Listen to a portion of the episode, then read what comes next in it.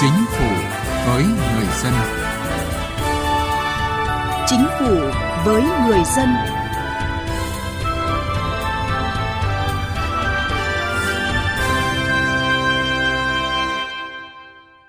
Thưa quý vị và các bạn, Bộ Công an đang đề xuất gắn chip điện tử vào thẻ căn cước công dân thay vì mã vạch như hiện nay nhằm giúp cho việc truy vấn thông tin nhanh, thuận lợi hơn.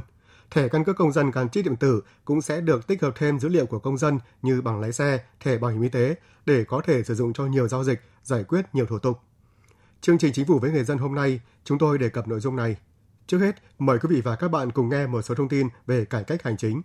Sau một thời gian triển khai xây dựng, được sự đồng ý của Thủ tướng Chính phủ, hôm qua 19 tháng 8, lễ khai trương hệ thống thông tin báo cáo quốc gia Trung tâm Thông tin Chỉ đạo điều hành của Chính phủ, Thủ tướng Chính phủ đã được tổ chức. Cùng ngày, dịch vụ công thứ 1.000 đã được tích hợp trên Cổng Dịch vụ Công Quốc gia sau hơn 8 tháng vận hành. Tổ công tác của Thủ tướng Chính phủ vừa làm việc với 10 bộ, cơ quan để đôn đốc kiểm tra tình hình triển khai các nhiệm vụ liên quan đến xây dựng chính phủ điện tử và cải cách thủ tục hành chính. Theo báo cáo của tổ công tác, dưới sự chỉ đạo quyết liệt của Chính phủ, Thủ tướng Chính phủ và Ban Quốc gia về Chính phủ điện tử, các bộ, cơ quan đều chủ động triển khai các nhiệm vụ được giao. 100% bộ cơ quan đã thành lập ban chỉ đạo và ban hành kế hoạch triển khai nghị quyết số 17 ngày 7 tháng 3 năm 2019 của Chính phủ về một số nhiệm vụ giải pháp trọng tâm phát triển chính phủ điện tử giai đoạn 2019-2020 định hướng đến năm 2025. Tổng cục Thuế đã tích hợp 120 thủ tục hành chính về thuế trên Cổng Dịch vụ Công Quốc gia, đạt gần 130% so với kế hoạch được giao trong năm 2020. Hiện đã có hơn 14 triệu lượt truy cập của người nộp thuế qua Cổng Dịch vụ Công Quốc gia gửi đề nghị đến cơ quan thuế. Với nhiều giải pháp đồng bộ, việc cắt giảm đơn giản hóa thủ tục hành chính của Bảo hiểm xã hội Việt Nam trong những năm qua đã đạt được những kết quả đáng ghi nhận. Đáng chú ý trong đó đã giảm gần 90% số lượng thủ tục hành chính. Riêng trong 8 tháng năm nay, ngành bảo hiểm xã hội cũng đã giảm 21,42% biểu mẫu, 39,2% tiêu thức, hơn 8% quy trình thao tác thực hiện và hơn 19% thành phần hồ sơ. Ủy ban nhân dân thành phố Hồ Chí Minh vừa đề xuất một số nhiệm vụ cải cách hành chính giai đoạn 2021-2030 nhằm thúc đẩy phát triển kinh tế xã hội của thành phố. Theo đó, tiếp tục đổi mới và nâng cao chất lượng công tác ban hành văn bản quy phạm pháp luật, tăng cường trách nhiệm người đứng đầu trong công tác cải cách hành chính, nhân rộng các mô hình sáng kiến cách làm hay, xử lý dứt điểm, phản ánh kiến nghị của người dân, doanh nghiệp, hoàn thiện thể chế về công tác cán bộ, công chức viên chức, tiếp tục triển khai đề án xây dựng thành phố Hồ Chí Minh trở thành đô thị thông minh giai đoạn 2017-2020, tầm nhìn 2025. Cải cách hành chính với người dân và doanh nghiệp. Thưa quý vị, thưa các bạn, thẻ căn cước công dân gắn chip còn gọi là thẻ căn cước điện tử là thiết bị nhận diện xác thực danh tính và chìa khóa truy cập thông tin công dân trong hệ thống cơ sở dữ liệu quốc gia, cho phép người dùng tiếp cận nhiều dịch vụ vốn đòi hỏi hàng loạt giấy tờ khác nhau. Hiện nay Bộ Công an đang đề xuất gắn chip điện tử vào thẻ căn cước công dân thay vì mã vạch như hiện nay và nếu được chính phủ phê duyệt sẽ được triển khai từ tháng 11 năm nay. Vấn đề này đang thu hút sự quan tâm của dư luận, ghi nhận của phóng viên Đài tiếng nói Việt Nam. Thẻ căn cước công dân có gắn chip điện tử có lượng thông tin lưu trữ lớn hơn nhiều lần so với thẻ căn cước công dân mã vạch, có thể lưu trữ nhiều loại giấy tờ có giá trị khác. Qua đó, có thể phòng tránh việc các loại giấy tờ bị giả mạo cũng như chi phí cho việc công chứng giấy tờ truyền thống, tạo sự thuận lợi cho công dân khi thực hiện các giao dịch trực tuyến của chính phủ điện tử. Đáng chú ý, khi thẻ căn cước công dân gắn chip điện tử có tích hợp đầy đủ các thông tin, lúc đó người dân đi giao dịch và làm các thủ tục sẽ không phải mang nhiều loại giấy tờ, mà chỉ cần dùng thẻ căn cước công dân có gắn chip thì sẽ thực hiện được các giao dịch. Đặc biệt, mức độ bảo mật của chip rất cao nên thông tin định danh của công dân được lưu trên căn cước công dân gắn chip là không thể thay đổi và không thể giả mạo và việc đối sánh sinh chắc học có thể được thực hiện ngay trên chip, hạn chế tối đa giả mạo danh tính. Ngoài ra, việc xác thực danh tính có thể thực hiện offline mà không cần đường truyền Internet. Chia sẻ về đề xuất cấp thẻ căn cước công dân gắn chip, anh Nguyễn Thanh Bình ở quận Ba Đình, Hà Nội cho rằng việc sớm bỏ sổ khẩu giấy và dùng thẻ căn cước công dân gắn chip, người dân sẽ bớt phiền hà với thủ tục hành chính. Tôi kinh doanh bất động sản, nên ra là mỗi lần mà làm thủ tục sang tên tôi phải mang rất nhiều các cái giấy tờ đi. Mỗi khi mà có một cái vướng mắc về giấy tờ và thủ tục tôi phải đi làm đi làm lại rất là vất vả. Tôi uh, mong rằng chính phủ uh, triển khai nhanh về cái vấn đề thẻ căn cước gắn chip để giảm tải các giấy tờ và thủ tục cho người dân.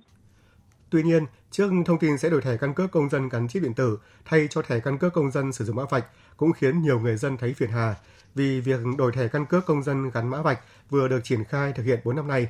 Nhiều người vừa mới đổi thẻ căn cước công dân sử dụng mã vạch, nay lại phải đi đổi lại. Đó cũng là suy nghĩ của ông Phạm Công Hường ở quận Long Biên, thành phố Hà Nội.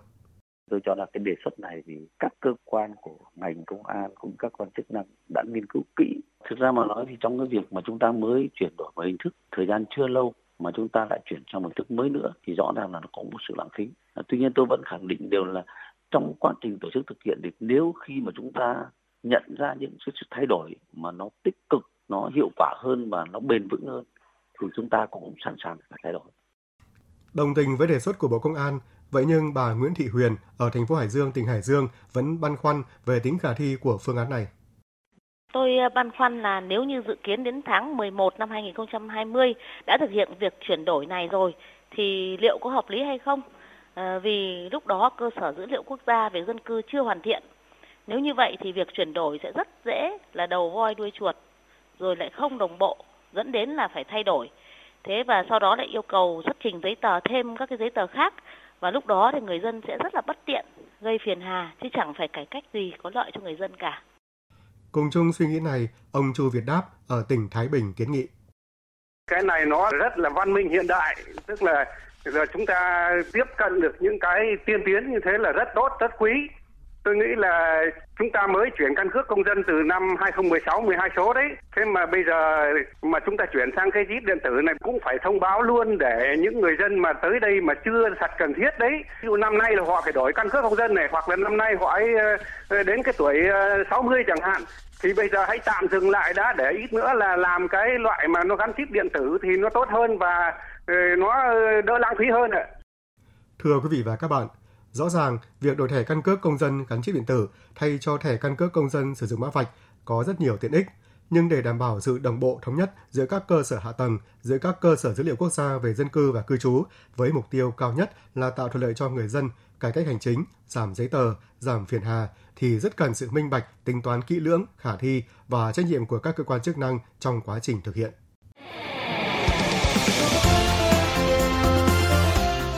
Tiếng nói chuyên gia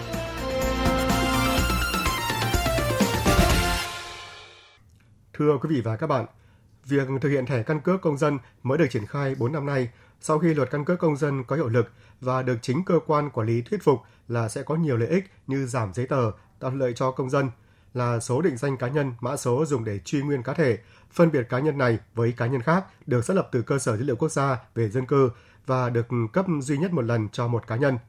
Với số định danh cá nhân này, cơ quan quản lý có thể tìm kiếm được đầy đủ thông tin nhân thân của công dân trong cơ sở dữ liệu quốc gia về dân cư như ảnh chân dung, số thẻ căn cước công dân, họ, chữ đệm và tên khai sinh, ngày tháng năm sinh, giới tính, quốc tịch, quê quán, nơi thường trú, vân tay, đặc điểm nhận dạng của người được cấp thẻ, nhóm máu, nghề nghiệp, trình độ học vấn, ngày tháng năm cấp thẻ. Vậy vì sao lại thực hiện việc chuyển thẻ căn cước công dân có mã vạch sang thẻ căn cước công dân có gắn chip? Điều này có thực sự cần thiết hay không? Đây là nội dung cuộc trao đổi giữa phóng viên Đài tiếng nói Việt Nam với ông Nguyễn Thanh Hồng, Ủy viên thường trực Ủy ban Quốc phòng và An ninh của Quốc hội. Thưa ông, vừa mới đổi lại phải đổi. Đây là một cái cảm giác ờ, rất là phiền hà và cũng ờ, là suy nghĩ của không ít người dân khi mà nghe về cái thông tin đề xuất của Bộ Công an là thay thế thẻ căn cước công dân gắn chip điện tử cho thẻ căn cước công dân sử dụng mã vạch như hiện nay. À, theo ông, nguyên nhân của sự thay đổi này thì thực chất là gì? À, liệu đó có phải là cái sự phiền hà như là suy nghĩ của một số người hay không ạ? Tôi cho rằng những ý kiến mà thính giả có nêu đấy thì cho rằng cũng hết sức là bình thường. Bởi vì bất cứ một chính sách nào mới à, khi đưa ra mà nó có tác động trực tiếp đến cái quyền lợi ích à, của người dân đấy của các cơ quan các tổ chức và doanh nghiệp khác đấy thì bao giờ cũng tạo ra sự chú ý và quan tâm của dư luận và của cử tri. Tôi cho rằng cái chủ trương của bộ công an đề xuất từ thẻ từ mã vạch mà sang thẻ chip là một chuyện à, tôi nghĩ là có đã có sự cân nhắc và tính toán À, chứng minh thư 9 số thì à, được sử dụng từ năm 1957, sau 3 lần thay đổi vào năm 1964, 1999 thì đến năm 2012 thì à, chuyển sang 12 số. Đến năm 2016 khi luật căn cước công dân có hiệu lực thì việc cấp thẻ căn cước công dân có mã vạch đã được triển khai thực hiện. À, theo dự kiến trước đây thì chậm nhất là từ ngày 1 tháng 1 năm 2020 thì việc cấp thẻ căn cước công dân được triển khai đồng bộ trên toàn quốc. À, tuy nhiên đến nay thì mới có 16 tỉnh thành trên cả nước đủ điều kiện cơ sở vật chất để thực hiện việc cấp thẻ căn cước công dân.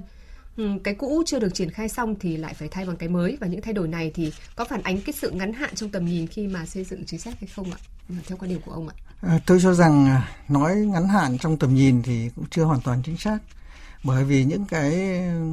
chính sách đưa ra ở trong ừ, quá trình làm cái luật căn cước công dân ấy thì đã có tính cái chuyện là có, có ghi vào luật là trên thẻ căn cước công dân có gắn chip điện tử hay không trong cái điều kiện hoàn cảnh lúc bây giờ. À, thì chúng ta chưa đủ điều kiện à, về mặt kỹ thuật thì chúng ta chưa làm chủ được công nghệ à, và giá thành của cái chip này rất là đắt. À, trong quá trình triển khai cái luật căn cước công dân à, do đảm bảo về ngân sách do cái dự án cấp thẻ căn cước công dân à, nó có ừ, khó khăn cho nên chính vì thế mà chính phủ à, chưa triển khai được việc cấp thẻ căn cước công dân theo quy định của luật căn cước công dân nhưng trong cái thời gian cũng khá là ngắn thì chúng ta đã vừa làm cái thẻ căn cước công dân là sử dụng mã vạch thay cho thẻ chip thì liệu có phải là một cái sự lãng phí hay không ạ thưa ông ạ? Nếu mà nhìn vào một cách à, như chúng ta tiếp cận ấy thì có lẽ là nó là một sự lãng phí. Nhưng mà nếu mà chúng ta tiếp cận dưới góc độ về mặt kỹ thuật và dưới góc độ về cái sự đồng bộ, sự thống nhất và trong cái yêu cầu về quản lý à, công dân, chính phủ điện tử rồi cái ờ, cổng dịch vụ công quốc gia đấy thì tôi thấy đây một sự thay đổi cần thiết. À, nếu chúng ta triển khai đồng bộ 63 tỉnh thành, sau đấy chúng ta chuyển sang thay thẻ mã vạch bằng chip điện tử thì sự lãng phí nó còn lớn hơn. Chúng ta đi trước à, chúng ta chuẩn bị tốt điều kiện và đến khi chúng ta đưa vào khai thác sử dụng ấy, thì hiệu quả nó cao hơn tính kết nối nó cao hơn sự đồng bộ nó lớn hơn Trước đây thì khi chuyển từ chứng minh thư nhân dân sang thẻ căn cước công dân có mã vạch thì cơ quan quản lý cũng đã đưa ra rất là nhiều lợi ích như đây là một bước tiến lớn về cải cách thủ tục hành chính, tích hợp thông tin trong cơ sở dữ liệu quốc gia về dân cư nên là giảm giấy tờ cho công dân. Vậy à, liệu những cái lý do về sự cần thiết và lợi ích của phương án thẻ căn cước công dân có gắn chip mà Bộ Công an đưa ra lần này à, có đủ sức thuyết phục hay không ạ? Tôi cho rằng à, chính phủ và nhất là Bộ Công an phải có đánh giá tác động một cách đầy đủ. Chúng ta không thể chỉ đánh giá tác động một cách mang tính chất định lượng vâng. mà phải có những đánh giá tác động mang tính chất định tính để người dân hiểu rằng được cái hiệu quả và lợi ích à, của cái việc chuyển đổi này ví dụ như là về mặt uh, tài chính thì nó sẽ phải đầu tư và cái hiệu quả đầu tư nó là bao nhiêu à, rồi những cái tiện ích và tích hợp vào cái thẻ căn cước công dân nó là mang lại cái ừ, hiệu quả cho cái việc quản lý nhà nước nhưng đồng thời nó phải đảm bảo sự thuận lợi à, thuận tiện và đảm bảo được cái quyền lợi ích hợp pháp của người dân. Bộ công an đã có cái khánh thành trung tâm dữ liệu quốc gia dân cư. À, đây là một cái trung tâm dữ liệu lớn nhất à, của việt nam chúng ta hiện nay. Và theo như tiến độ và lộ trình thì ờ, và cũng như là cái báo cáo trước quốc hội ờ, trong quá trình sửa đổi luật cư trú thì cũng đã khẳng định rằng là có đủ điều kiện về cơ sở dữ liệu quốc gia dân cư để chúng ta triển khai cái việc quản lý cư trú, quản lý căn cước trên ờ, cơ sở dữ liệu quốc gia về dân cư. À, tuy nhiên cái việc à, chọn thời điểm vào tháng 11 này thì theo tôi cũng cần phải có cái tính toán cụ thể hơn để đảm bảo sự triển khai cách đồng bộ với các quy định pháp luật khác trong quản lý cư trú và cái việc chuyển đổi thẻ căn cước công dân có mã vạch sang thẻ căn cước công dân có gắn chip nếu mà được đưa vào triển khai thực hiện thì à, theo ông sẽ cần phải lưu tâm những vấn đề quan trọng nào qua cái thực tiễn triển khai các chính sách về quản lý dân cư thời gian qua? Theo tôi để triển khai cái sự chuyển đổi này thì phải có sự chuẩn bị. Chúng ta phải ra soát lại hệ thống pháp luật có liên quan để mà đảm bảo sự thống nhất của các quy định pháp luật à, trong việc quản lý à, công dân, quản lý căn cước công dân. À, và điều này rất là thuận lợi là hiện nay chúng ta đang sửa đổi cái luật cư trú để gắn với cái việc là chính phủ đề xuất cái bỏ hình thức quản lý cư trú bằng sổ hộ khẩu giấy sang quản lý cư trú dựa vào số định danh cá nhân và cơ sở dữ liệu quốc gia dân cư. Thứ hai đấy là trong quá trình triển khai đấy thì phải đảm bảo sự đồng bộ, thống nhất à, giữa các ừ, lĩnh vực thì mới phát huy được hiệu quả của cái việc chuyển đổi này. Vấn đề thứ ba nữa là làm tốt công tác tuyên truyền, phổ biến, hướng dẫn để mà tạo điều kiện để cho người dân tiếp cận với những quy định mới này rồi chính phủ phải có cái đánh giá tác động để có tính toán một cách hợp lý cái lộ trình rồi cái cách thức tổ chức triển khai Vâng, à, xin cảm ơn ông. Mỗi tuần một con số. Thưa quý vị và các bạn, như chúng tôi đã đề cập, ngày hôm qua 19 tháng 8, dịch vụ công trực tuyến thứ 1000 về đăng ký xe điện tử đã chính thức được tích hợp lên cổng dịch vụ công quốc gia. Theo đó, người dân doanh nghiệp có thể ngồi một chỗ đăng ký ô tô xe máy, nộp thuế, không phụ thuộc thời gian, địa giới hành chính. Người dân doanh nghiệp có thể ngồi một chỗ đăng ký ô tô xe máy nộp thuế không phụ thuộc thời gian địa giới hành chính. Đây là sản phẩm thay đổi tư duy cách quản lý, là hành động cụ thể phục vụ người dân doanh nghiệp theo đúng tinh thần chỉ đạo của Thủ tướng Chính phủ. Dịch vụ công thứ 1000 mang đến quy trình thực hiện vô cùng đơn giản cho công dân. Cá nhân tổ chức chỉ cần đăng nhập khai số seri phiếu kiểm tra chất lượng xuất xưởng, mã hồ sơ lệ phí trước bạ và một số thông tin của chủ xe để hoàn thành tờ khai giấy đăng ký xe. Trên cơ sở đó, các dữ liệu thuế, đăng kiểm sẽ được tự động tích hợp vào tờ khai, thông tin của người nộp thuế, thông tin của xe. Người khai đăng ký sẽ nhận được thông báo bằng tin nhắn về điện thoại từ Cổng Dịch vụ Công Quốc gia, thông báo địa điểm đến đăng ký xe. Chủ xe chỉ cần đưa xe mang theo hóa đơn hoặc giấy tờ mua bán xe và giấy tờ tùy thân đến cơ quan cảnh sát giao thông để bấm biển, lấy biển số và giấy chứng nhận đăng ký xe. Có thể thấy rõ lợi ích mà dịch vụ công trực tuyến này mang lại, đó là đơn giản hóa hồ sơ giấy tờ người dân phải khai phải nộp, đơn giản hóa trình tự thực hiện với hồ sơ điện tử đã được chia sẻ dữ liệu dùng chung của đăng kiểm, thuế và cảnh sát giao thông. Người dân chỉ cần một lần đến cơ quan nhà nước để bấm biển nhận biển số, giảm thời gian chi phí đi lại thực hiện thủ tục. Theo số liệu tổng hợp của Cảnh sát Giao thông, khi triển khai toàn quốc, dịch vụ này sẽ phục vụ khoảng hơn 4 triệu trường hợp đăng ký xe trong một năm. Với việc áp dụng thí điểm tại Hà Nội, thành phố Hồ Chí Minh, ước tính sẽ tiết kiệm khoảng hơn 327 tỷ đồng một năm. Để có được kết quả nêu trên, ngành thuế đã nỗ lực không ngừng trong việc đổi mới nâng cấp hệ thống công nghệ thông tin, tích hợp hệ thống quản lý thuế với hệ thống cổng thông tin dịch vụ quốc gia. Người dân có tài khoản trên cổng dịch vụ công quốc gia có thể vào kê khai tờ khai lệ phí trước bạ. Sau khi khai xong, người dân nhận được tin nhắn thông báo mã hồ sơ số tiền để thực hiện nộp điện tử ngay trên cổng. Trước làm bằng hồ sơ giấy mất nửa ngày, nay chỉ từ 10 đến 15 phút. Trong thời gian tới, ngành thuế sẽ phấn đấu để nâng cấp tích hợp tất cả các thủ tục hành chính thuế trên cổng dịch vụ công quốc gia nhằm tạo điều kiện thuận lợi nhất cho người dân và doanh nghiệp trong thực hiện nghĩa vụ thuế với ngân sách nhà nước. Thưa quý vị và các bạn, tiết mục mỗi tuần một con số cũng đã kết thúc chương trình Chính phủ với người dân ngày hôm nay. Chương trình do biên tập viên Thúy Hà biên soạn. Cảm ơn quý vị và các bạn đã quan tâm theo dõi.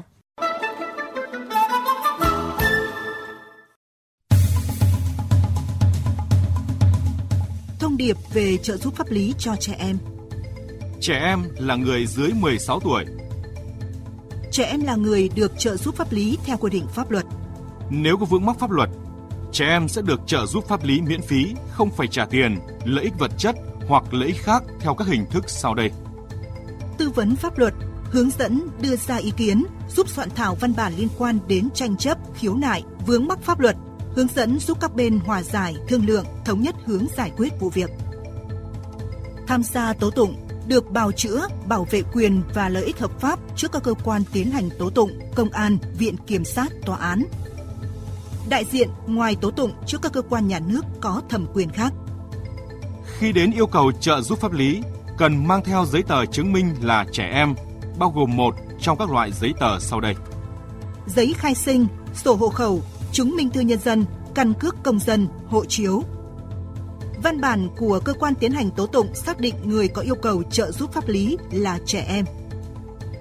Văn bản của cơ quan có thẩm quyền về áp dụng biện pháp xử lý hành chính hoặc xử phạt vi phạm hành chính xác định người có yêu cầu trợ giúp pháp lý là trẻ em. Các tổ chức thực hiện trợ giúp pháp lý cho trẻ em bao gồm Trung tâm trợ giúp pháp lý nhà nước tỉnh, thành phố trực thuộc Trung ương, Văn phòng luật sư, công ty luật, tổ chức tư vấn pháp luật tham gia trợ giúp pháp lý. Bạn có thể tìm địa chỉ liên hệ và số điện thoại của các tổ chức thực hiện trợ giúp pháp lý theo một trong các cách sau đây. Truy cập danh sách tổ chức thực hiện trợ giúp pháp lý trên cổng thông tin điện tử Bộ Tư pháp https 2 2 gạch chéo mori.gov.vn hoặc trang thông tin điện tử trợ giúp pháp lý Việt Nam https 2 2 gạch chéo tgpl.morg.gov.vn hoặc trang thông tin điện tử của Sở Tư pháp tỉnh, thành phố. Hoặc gọi về Cục Trợ giúp pháp lý, Bộ Tư pháp theo số điện thoại 0246 273 9641 để được cung cấp thông tin.